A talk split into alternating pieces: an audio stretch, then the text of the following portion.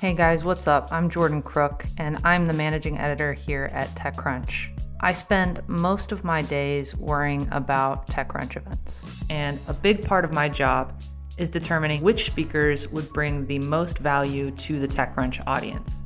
The ones that can teach entrepreneurs something or tell stories about what they've been through. As you probably know, coronavirus is trying to get in my way, but I'm not going to let that happen.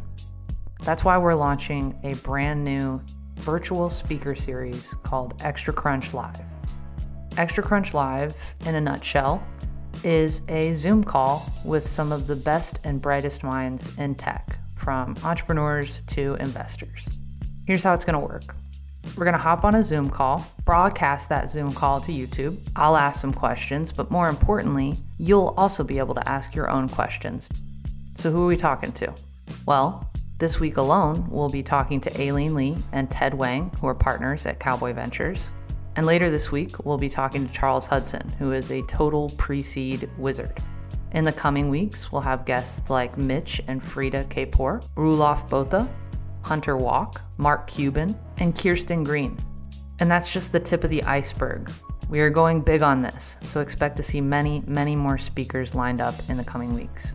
Extra Crunch Live is one of the many features that comes along with an Extra Crunch membership, as well as 100 plus in depth articles that answer the questions that I think keep entrepreneurs up at night. You can try your first month of Extra Crunch for just $1. I'm really, really excited about Extra Crunch Live, and I hope you are too. So, see you there.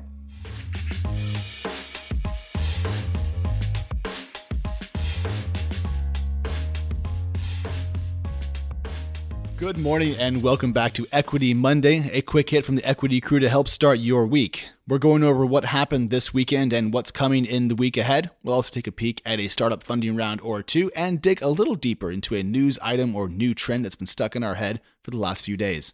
This is Monday, the 20th of April, 2020, and from a lockdown East Coast American city, let's go. To get a handle on what happened in startup land this weekend, let's take a little tour. Now, it's worth observing news concerning how the startup slowdown isn't a US only issue, even if it appears that layoffs in the US are generating more noise than other markets. According to Israeli tech focused publication Sealist, for example, some Israel based startups are, quote, updating their valuations and repricing the options handed out to employees. The goal here is to retain talent. And if share based comp is mispriced as startup valuations go down, then companies might need to change how they value themselves to keep key staff around. This is not something we were talking about last year. Israel, of course, has an active startup and venture capital ecosystem. What happens there could happen anywhere. Next, let's turn to the UK, where TechCrunch's Steve O'Hear reports that, quote, the British government recently unveiled plans for a new future fund designed to ensure high growth companies, namely startups, across the UK receive enough investment to remain viable during the coronavirus crisis. At least a quarter billion pounds will be made available, but there are rules.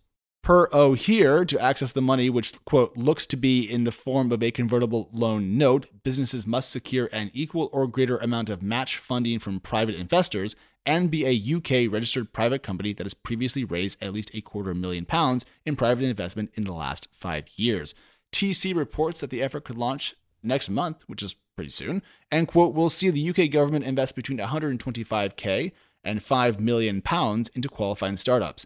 Now, there is some nuance on how the loans can be repaid and how they may convert to equity and at what discount, but it appears that the UK Gov is going to put a lot of money to work very soon and also jump on a couple of startup cap tables. Didn't see that coming, and I think it's pretty cool.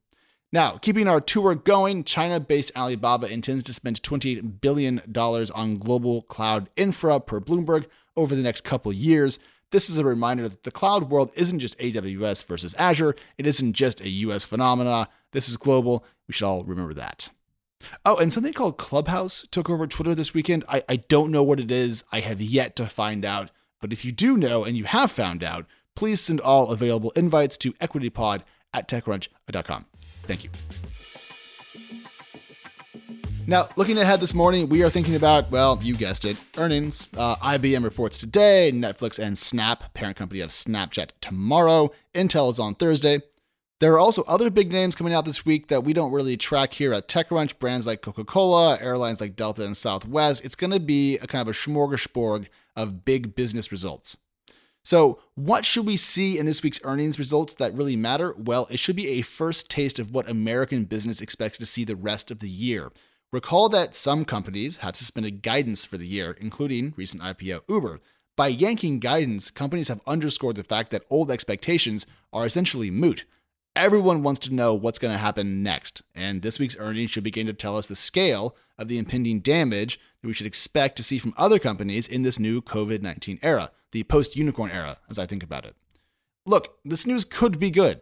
It doesn't have to be bad. It might be, you know, woo.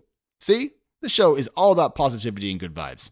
Now, speaking of positivity, let's snag a funding round before we talk about the latest essay from your favorite VC. Uh, we only have one funding round today, as the, the news market for venture capital rounds is getting a little bit thin. If that's due to the startup market slowing down or just people holding news, we don't really know. But one round did catch our eye this morning a $54.4 million round that TechCrunch's Romain Dillet covered into a company called Alan.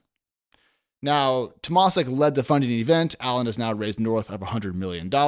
And, and I'm going to quote Romain here because he knows more about the market this company operates in than I do, and so I might butcher it. So I'm going to do a couple of quotes. Alan, the company in question, has built a health insurance product for the French market. The company first started with a well designed insurance product and wants to tackle all things related to your personal health in the future. The startup isn't partnering with an existing insurance company. Instead, it has obtained an official health insurance license. Compared to legacy products, Alan wants to be as transparent as possible with clear pricing and policies. Alan has a huge market opportunity, Romain continued, in France as every employee is covered by both the national healthcare system and private insurance companies. There are a lot of insurance companies in the startup market today. It will be curious to see which country can generate the most and largest winners in the space. Finally, today, did you read the latest Marc Andreessen essay entitled It's Time to Build in all caps? No? Well, let me help. In summary, Marc argues that we can't build shit these days in America. COVID 19 kicked our butt, as we can't build the equipment we need, we can't create a vaccine quickly enough, and we can't even get federal money to citizens because, quote, we chose not to build. The essay goes on to argue, aspirationally and with good vigor, that we need to ask more of ourselves. American housing and education, for example, are in bad shape. We have some good schools that educate effectively no one, housing policy is comical, and no one can afford to live where the jobs at least were. And, you know, what about American manufacturing? Well, I'll just quote a whole paragraph here because it kind of gives the tone of what he's talking about. Here's Marc.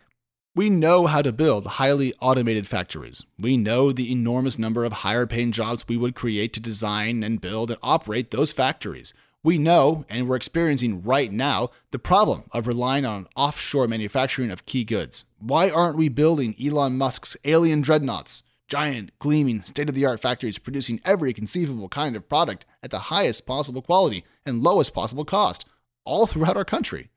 The problem isn't money, Marc says. Instead, it's the fact that we aren't demanding enough. He continues The problem is desire. We need to want these things. The problem is inertia. We need to want these things more than we want to prevent these things. The problem is regulatory capture. We need to want new companies to build these things, even if incumbents don't like it, even if only to force the incumbents to build these things. And the problem is will. That's pretty good. Then Marc goes on to some political writing, which isn't as good as the rest of the essay, but his overall point is pretty okay. Aspirational construction of the future is a concept that many people associate with America, though it would be more accurate to say that only occasionally has the nation lived up to the ideal. Mostly America hasn't been as, as good as that. But the idea that the country could be, I am not opposed. Here's the thing it's good for Marc to get hyped up and mad that our country just face planted in front of the world stage, showing a nigh unique inability among developed nations to prevent the spread of COVID 19, let alone care for those it harms.